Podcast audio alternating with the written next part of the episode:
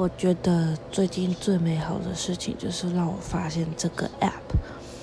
我非常喜欢这个 app 啊，因为平常自己也很无聊的时候都会上那种交友软体，就是找人家聊天，但上面就是真的是一堆约炮的啊，然后一堆变态这样子，所以变成说我没有办法好好找人聊天，但是因为我又很爱讲话，然后我就发现了这个 app， 我就可以虽然有点很像自言自语，但又同时是一个对外开放的功能，让大家也可以听得到我想讲的话，那大家也可以来找我聊天这样子，